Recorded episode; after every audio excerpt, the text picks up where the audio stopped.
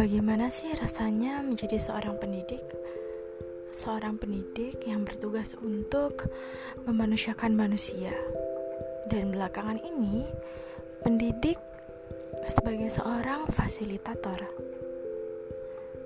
Mendidik berbagai kalangan dari anak kecil bahkan hingga dewasa memiliki rentang usia yang berbeda dan memiliki isi kepala yang berbeda, juga sifat yang berbeda dari setiap anak.